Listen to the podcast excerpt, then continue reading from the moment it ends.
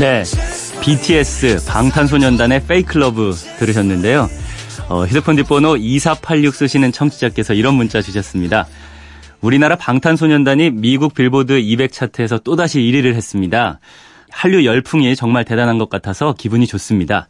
이 한류라는 말은 누가 쓰기 시작했고 이런 현상은 본격적으로 시작된 것은 언제부턴가요? 하셨는데요.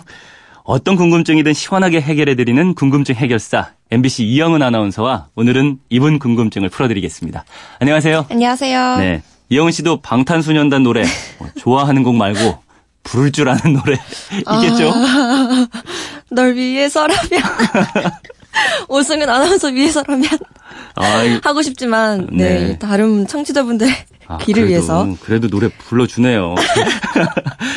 아무튼 이 한류라는 말을 누가 만들었고 언제 시작됐냐 이런 궁금증이에요. 네, 한류와 관련해서 오늘이 아주 의미 있는 날입니다. 네. 1996년 9월 7일 22년 전 오늘인데요. 음. MBC TV 토토즐 아시죠? 그렇죠. 토요일 토요일은 즐거워해서 정식으로 데뷔를 한 그룹이 있어요. 바로 H.O.T입니다. 아, 오늘이 H.O.T 데뷔 22주년이에요? 네, H.O.T는 전사의 후예로 데뷔를 했는데요. 이 방송이 나가자마자 놀라운 일들이 벌어지기 시작합니다. 음.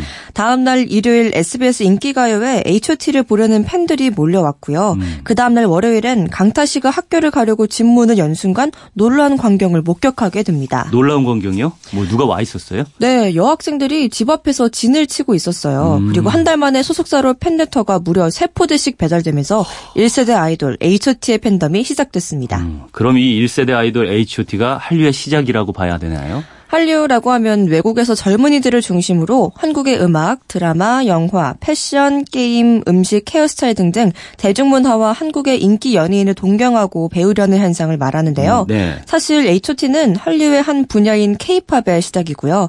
한류의 첫 시작은 드라마입니다. 음, 맞아요. 중국에서 드라마 인기가 엄청났죠. 네, 1993년 최수종, 최진실 주연의 MBC 드라마 질투하고 박상원, 최시라 주연의 여명의 눈동자가 중국에서 방영되면서 시작됐고요. 네. 97년에 사랑이 뭐길래가 중국에서 엄청난 시청률을 기록했어요. 아, 사랑이 뭐길래 하면 이순재 씨가 그 대바라 이렇게 하면서 그걸 연발했던 그 드라마요. 네, 맞아요. 이때부터 본격적으로 한류가 시작됐는데요. 네. 조금 전에 말씀드린 H.O.T가 2000년에 중국 베이징에서 만 명 규모의 콘서트를 열어요. 음. 이 공연이 엄청난 열기를 뿜어내니까 중국 언론들이 이걸 대서특필하면서 한류라는 단어를 쓰기 시작했다고 합니다. 음, 그러니까 이 H.O.T가 한류를 시작한 건 아니죠. 아니지만 한류를 분출하게 만든 계기는 된 거네요. 그렇죠. 이 공연을 계기로 해서요. NRG, SES, 베이비복스, 신화 등이 중국에 진출했고요. 이어서 동방신기는 중국뿐 아니라 일본 등 아시아 전체에서 큰 인기를 얻습니다. 네. 그래서 동방신기, 보아 등을 2세대 아이돌이라고 하고 3세대는 소녀시대, 카라, 빅뱅 등의 아이돌 그룹과 장근석, 이민호, 김수현 등의 배우들 음. 그리고 그 뒤에 등장한 트와이스, 워너원, 방탄소년단 등이 4세대 아이돌로 한류의 중심에 서 있다고 보고 있습니다. 음. 이런 한류가 앞으로도 계속 이어져야 할 텐데 가능할지 모르겠어요. 어, 그런데 요즘 보면 한동안 주춤하는가 싶던 한류가 다시 흐른다는 거 못 느끼세요? 지난 일요일 밤 아시안게임 폐막식 무대는 슈퍼주니어가 등장해서 한류 콘서트장을 방불게 했잖아요. 네. 그리고 방탄소년단은 석 달 만에 다시 빌보드 순위에 오르고 있고요. 그러게요. 한류를 따라서 다시 물이 들어오고 있는 것 같기는 해요.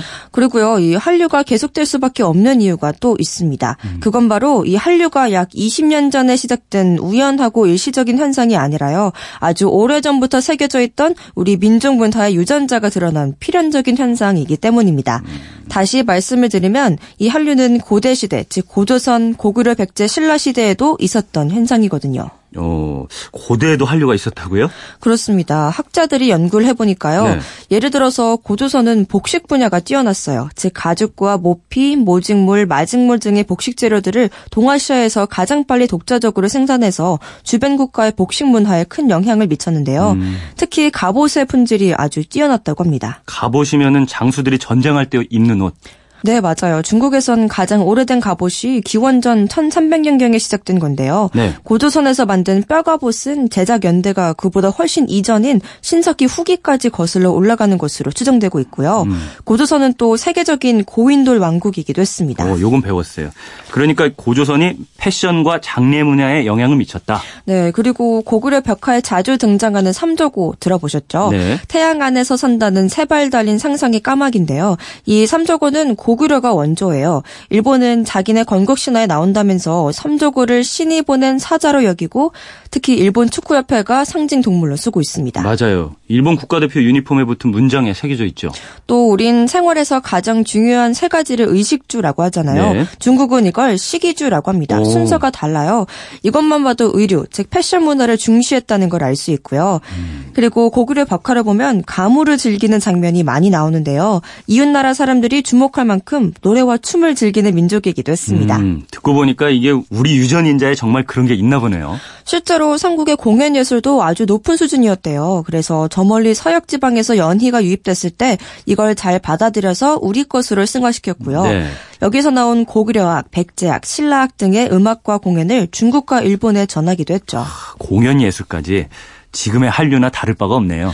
그리고 또 신라는 어땠는지 아세요? 신라 유물 하면 가장 먼저 생각나는 거 혹시 뭐가 떠오르세요? 신라 유물이라면은 뭐 금관? 예, 굉장히 화려한 금관 많이 출토되잖아요. 맞아요. 신라는 금관의 종주국이라고 해도 과언이 아닐 정도로 금관 문화가 발달했고요. 네. 백제는 일본에 특히 많은 영향을 미친 건 아실 텐데요. 일본어에 쿠다라나이라는 단어가 있어요. 음, 쿠다라 나이요? 그럼 나이는 뭐 뭐가 아니다 이런 뜻인 것 같은데. 맞아요. 이 말이 시시하다, 하찮다는 뜻입니다. 이 단어의 어원에 대해선 여러 가지 설이 있는데요. 네. 그 중에 널리 알려진 게 백제와 관련됐다는 설입니다.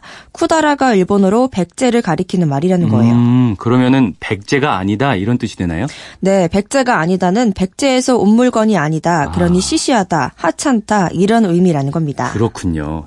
이 사람들이 명품 찾는 것처럼 백제 물건이 명품이었다는 거네요. 그렇습니다. 백제 물건을 최고로 여기고 칭송했던 일본인의 모습이 말로 남아있다고 볼 수 있는 거고요. 네. 이것 말고도 고대 일본의 사찰 같은 건축 문화라든가 여러 가지 문물이 백제 영향을 받아서 만들어졌는데 이걸 아스카 문화라고 부릅니다. 음, 처음에는 설마 했는데 정말로 고대에도 한류가 있었네요. 맞아요. 오늘 말씀드린 것 말고도 더 많은 내용들이 있고요. 이걸 학자들이 밝혀내고 있어요. 그러니까 한류는 한때 유행이 아니라 앞으로 계속될 현상이라는 것 괜한 말이 아닙니다. 그렇네요.